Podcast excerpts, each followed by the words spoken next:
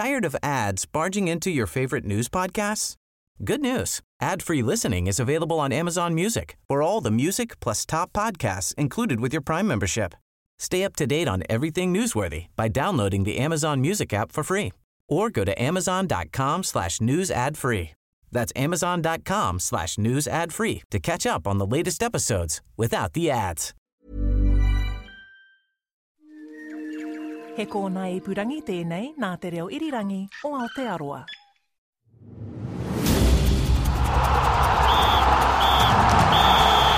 And we're into extra time.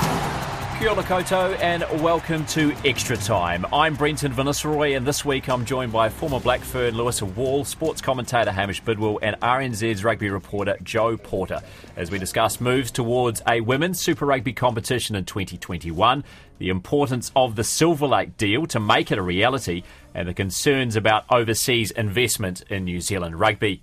You'll also hear from the head of mainland football, Julian Bowden, after FIFA announced the host cities for the 2023 Women's World Cup to be staged here and in Australia. And I speak to rising Kiwi motorsport star Liam Lawson following his stunning start to the F2 season. But first, rugby. This week, the Blues and Chiefs announced they would play a one off women's match next month with an eye to a full competition becoming a reality in 2022. Louisa, now how how overdue is this for women's rugby in New Zealand? Oh, look, it's been overdue for, for a few years, but to be honest, I'm I'm pretty uh, stoked about the development. Um, in fact, I was talking to ex Blackfern colleague Cheryl Waaka uh, last week. She's one of the coaches for the Blues, uh, and we're going to grab this opportunity with both hands. So, congratulations both to the Blues and the Chiefs uh, for creating the opportunity for women within their franchises. It's, it's a wonderful opportunity for women's rugby. Yeah, and do you think a women's competition in 2022 would be absolutely the ideal preparation for the Black Ferns heading into a home World Cup too? I, I do actually, and I mean it's quite luxurious for us to be able to uh, to create that competition and create the, the context for the development of our team to prepare, prepare for the for the World Cup. So, uh, in terms of, I guess, an aspiration for us, not only as hosts, but to be successful within that context, then I see the women's uh, super competition as fundamental uh, to meeting that objective, to be honest. Hamish, you came off the long run when the uh, Women's Rugby World Cup was postponed a year. What are your feelings uh, about this initiative and, and, hope for a competition in 2022? It's an encouraging development, uh, but the timing intrigues me, obviously. Um, as did Scott Robertson's announcement that his uh, his retention at New Zealand Rugby, you know, remains in the balance and all these sorts of things. It's about winning a PR battle, which New Zealand Rugby are attempting to do here around the Silver Lake deal. Um, we'd love to have women's Super Rugby, but it's incumbent upon the Silver Lake deal. We'd love to retain Scott Robertson, but it's incumbent upon the Super uh, the Silver Lake deal. We've got people like John Kirwan and Sean Fitzpatrick speaking up on behalf of the deal and urging the players to take it. Never mind that Sean Fitzpatrick uh, and all his teammates, but a couple signed with a rebel competition in 1995. They came back into the tent, and he's certainly trying to be in the tent now. But it's a it's a PR battle, and I admire New Zealand Rugby for getting on the front foot and trying to dictate the narrative a little. Obviously, the Rugby Players Association and their friends at the New Zealand Herald, you know, um, are trying to spin a different line, and I think it's really good that NZR are on board. I, as I say, it's encouraging that there is talk of a Super Rugby competition for the women, and I think it's overdue, as Lewis has said. But yeah, the timing of the announcement of it, um, that certainly intrigues me.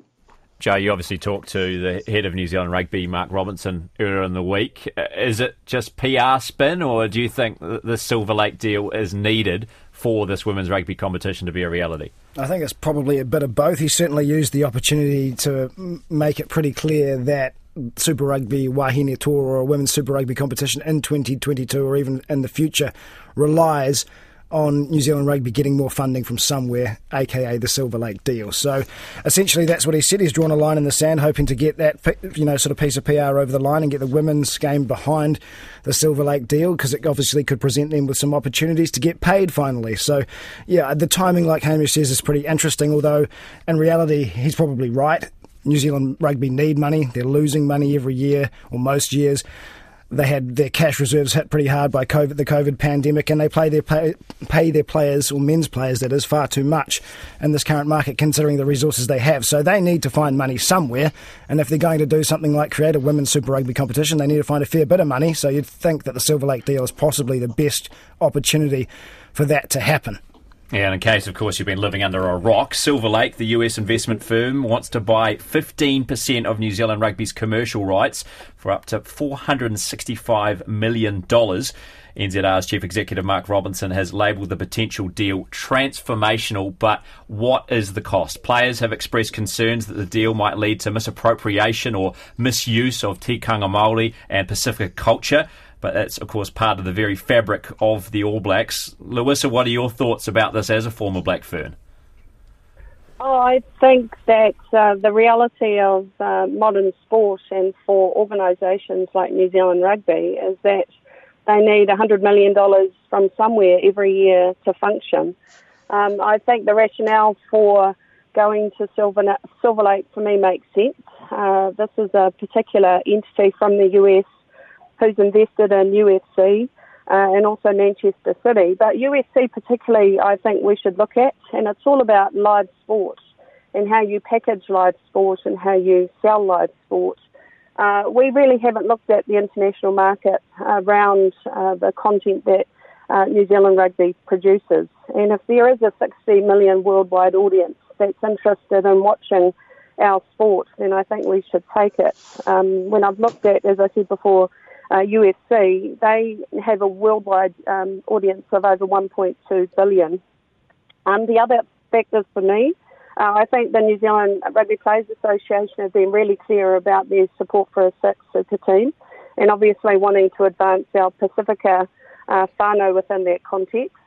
Um, so that needs to be on the table. And I think the other issues um, are having the resources to, to actually address other issues. For me, homophobia, within rugby, uh, sexism within rugby. So I want to see the development not only of women being able to play, but also women coaches, women referees, uh, women administrators, uh, and, and and obviously being a game for all. So addressing things like uh, racism uh, within our sport. So if this deal can provide us with the resources to do all that, then actually I'm 100% supportive of it. So, no concerns for you straight away about maybe cultural misappropriation? No, I mean, I've seen Farah's comments and that uh, Māori rugby um, governors uh, are looking at the, the property uh, right aspects and, and also, I guess, how we, how, we, how we present rugby to the world. Um, it doesn't seem to me that's what Silver Lake's is interested in. Theirs is about um, live sport and live entertainment and everything that's currently around – brand rugby, brand All Blacks, brand Black Ferns, inherent within all of that is our is our culture and our language. Doing the haka, um, representing Aotearoa on an international stage. I can't see how this deal will change that. And what I'm saying is we should be leveraging off it. And if we can get a six team within the super competition uh, that supports uh, Pacifica uh, engagement, then I would have thought the Players Association would be better focusing on that, given it's something they lost in the very uh, recent, um, you know, past. What about you, Hamish? Do you, do you share any of these players' concerns? No, I couldn't disagree with them more. I think um, they're bankrupting the governing body and um, resisting every attempt to generate revenue to pay their absurd wages. And we're rapidly at a point where we can have rugby, excuse me, or we can have All Blacks rugby, but we can't have both. So to fund All Blacks rugby and the wages of the players, every other program under the New Zealand Rugby banner has to suffer or disappear or what have you. And and out in the community where the game needs to be thriving, it's dying.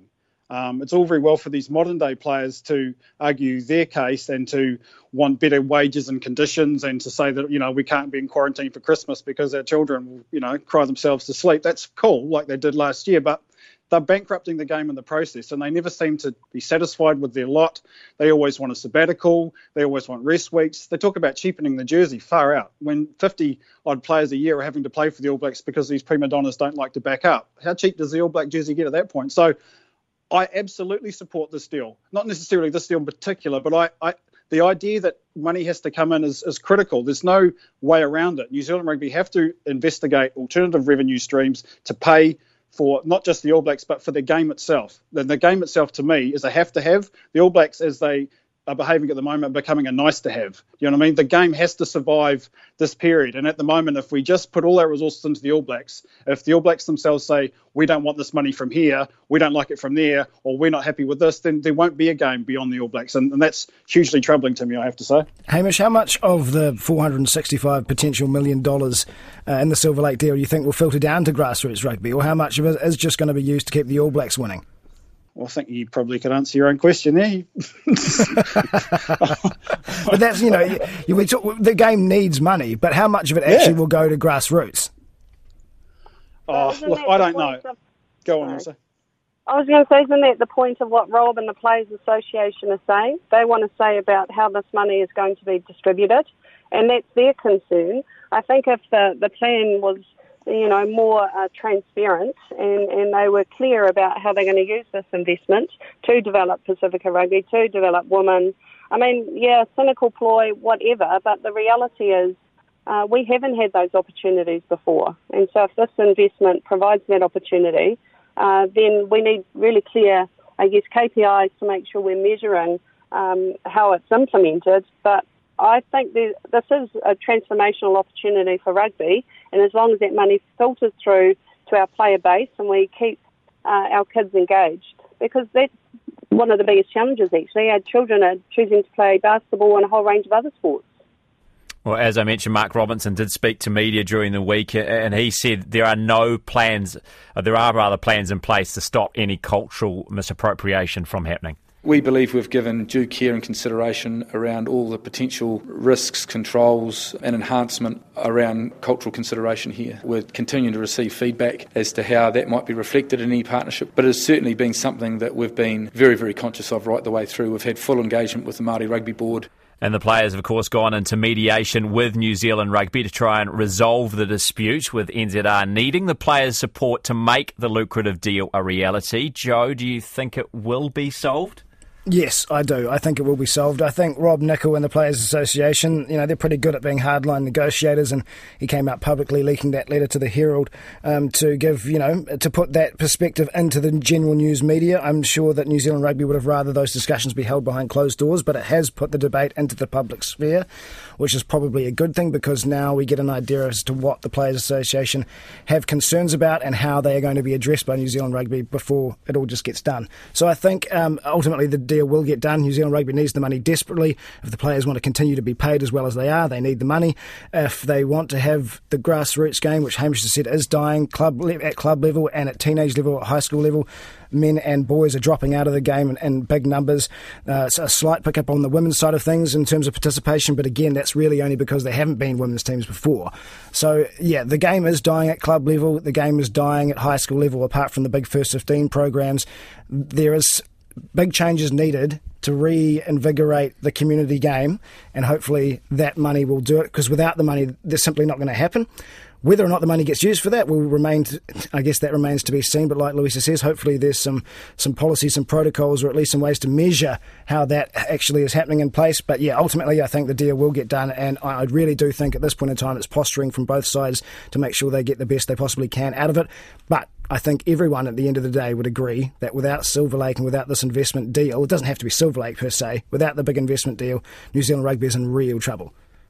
I uh, take it, Louisa and Hamish, you both echo those those sentiments.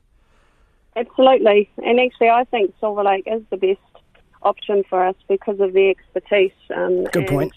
Um, you know, especially in the technology space. I mean, the, the, the reality is if they can help uh, spread rugby around the world and we get more subscriptions, uh, then it's going to be better for us collectively because that will drive more content. I mean, I'm hoping the women end up uh, on these platforms and people choose to watch uh, the woman play. Uh, that's my bias, but um, this, if this provides that impetus and that opportunity, then yeah, as a past player, I'm, I support what New Zealand Rugby is trying to do. And we have to remember that the uh, class four, uh, class four gaming monies um, have decreased so significantly that all of sport has to look for alternatives. Uh, and we should be quite proud, to be honest, that this uh, organisation wants to um, align themselves with us. It's quite a strategic investment from Silver Lake. Well, I know you uh, have other commitments, Louisa, so thank you very much for, for joining us on, on extra time. And for, for, you, Hamish, I'll leave you with the, the final word on this. I just want to know what people think of the players. Certainly, I'm not a huge player enthusiast. Mm. I find them difficult, and that's because of the proximity I've had to them professionally. I think when you see them on TV and you think they're just they're greater than great and they're wonderful people, I, I, I see a lot of selfishness here. I see a lot of short termism. I, uh, I, I wonder if people find the guys frankly offensive, or whether they just love their deeds on the park and, and are happy to just accept those and, and, and, disregard this other stuff. I, I have a hard time copying these blokes and their demands and their tantrums, to be fair, and I'd be curious to know what other people think. Well, we'll see how that plays out over the next month or so. Of course, the players will have ultimately really the final say, along with the provinces. Over 50% of the provincial unions have to get in behind this Silver Lake deal for it to be a reality. We'll find uh, all about this at the end of the month at the annual general meeting.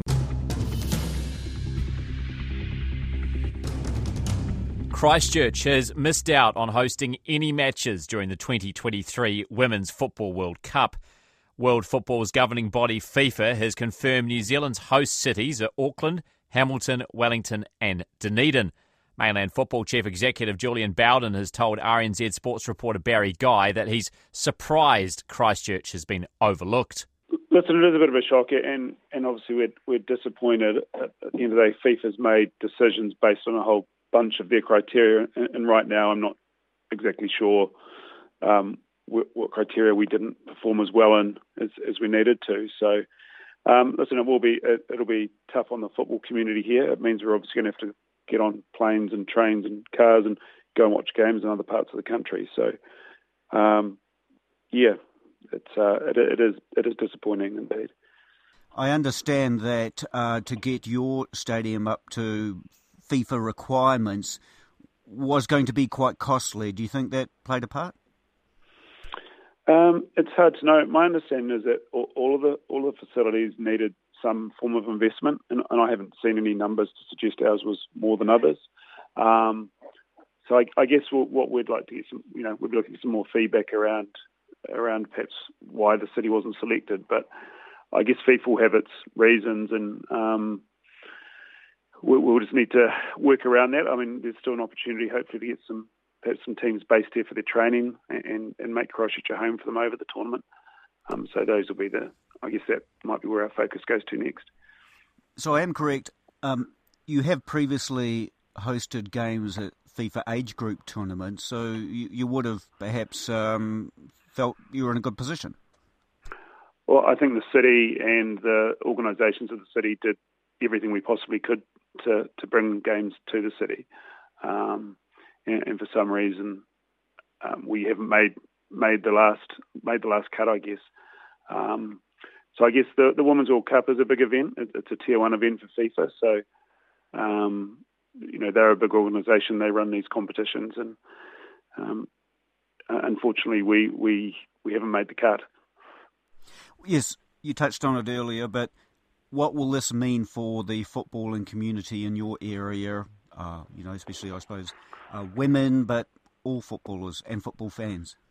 I think everybody will be disappointed. I think that's a natural reaction to what to, to today's announcement.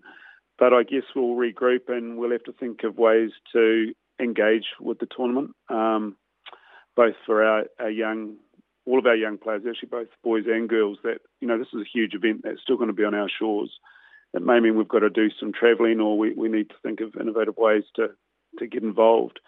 Um, I think the coverage and exposure of the tournament will still be huge for the game. Um, and while there might be some disappointment, there's not games here in the city. Um, the fact that it's still on our back doorstep, but we'll have to make the most of that. Mainland Football Chief Executive Julian Bowden speaking to RNZ sports reporter Barry Guy. New Zealand may not have to wait long before it has another driver in Formula One after Liam Lawson made a stunning start to his career in the feeder series F2.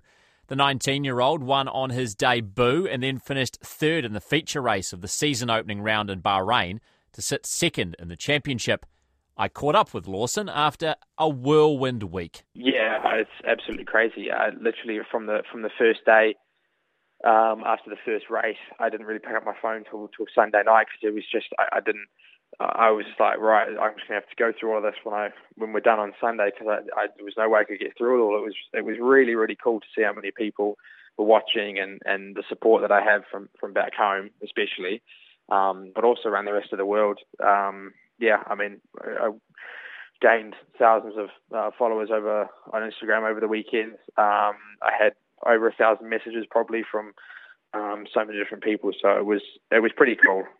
A lot of Kiwis, as a result, are just starting to get to know you, I suppose, Liam. Tell us a bit about yourself. How have you, you got into motorsport? What age did you start in, in karts? And obviously, having lived over in Europe for a, a couple of years now, how has how has that been?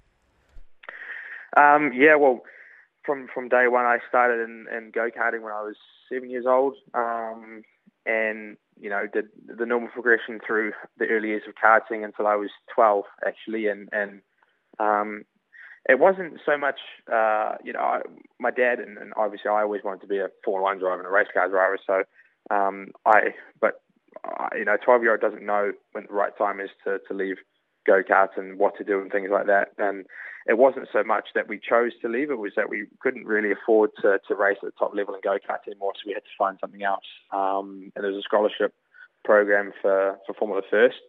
Um, where you could race a full season, and uh, I was lucky enough to win that scholarship and, and race a season. And from there, um, things started to, to grow.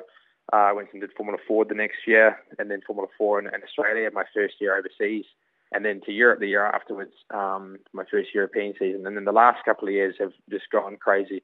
Um, just the, the timing of everything and, and the support that I've had from home um, has been unbelievable. And something that I never ever thought would be possible, like like this. You know, something that you dream of. And, and since I was a kid, I wanted to be a um, you know a Formula One driver. But um, even just talking to people about you know the chances of that happening as a, as a kid, people were telling me that's not possible. And um, as it sort of becomes more realistic, um, yeah, it's it's crazy to think the the way things have gone in the last couple of years. Is it still the dream now to be a Formula One driver? Yeah, absolutely. Uh, as, as, I guess as we get closer, um, it becomes more. Uh, I don't know how to explain it, but um, I don't. As it becomes more realistic, it's it's yeah, it becomes more and more. Um, I want it even more, basically, um, which I didn't really think was possible. But um, no, it's absolutely still the dream. Um, but it's important not to to look too far ahead and and because you know this year is still a, a massive year and and um, it's still it is still age way even though you know it's Formula Two and it's it's technically one step. Um, you know, guys spend years in Formula Two because it is it's so hard. You know, very very few seats every year are available, and not every year Formula Two driver even goes to Formula One. So it's still um, you know that's where you get guys that spend three, four, five, and so on years in, in F2 um, just trying to get that break. So it is hard from this this step, but um, yeah, it's just important to focus on what we're doing and, and try do the best job we can. And if we do that, then um, we get to keep progressing upwards.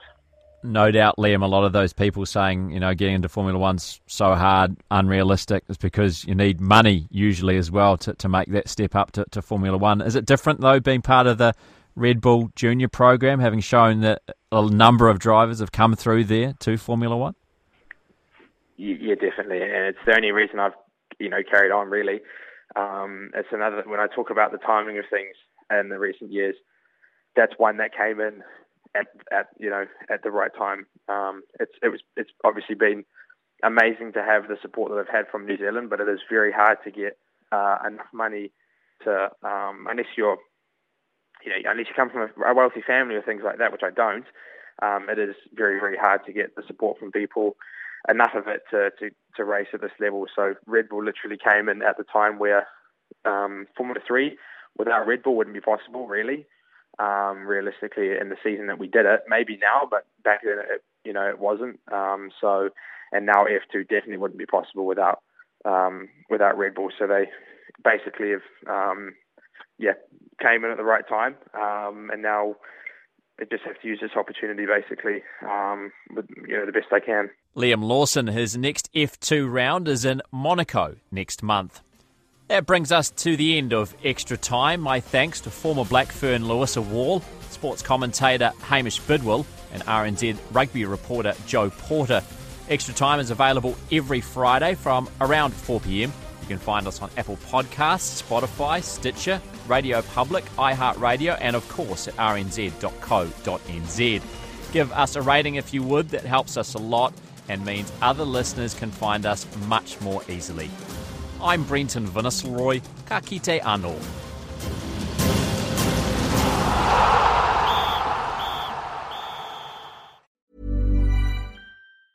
Tired of ads barging into your favorite news podcasts? Good news. Ad-free listening is available on Amazon Music for all the music plus top podcasts included with your Prime membership.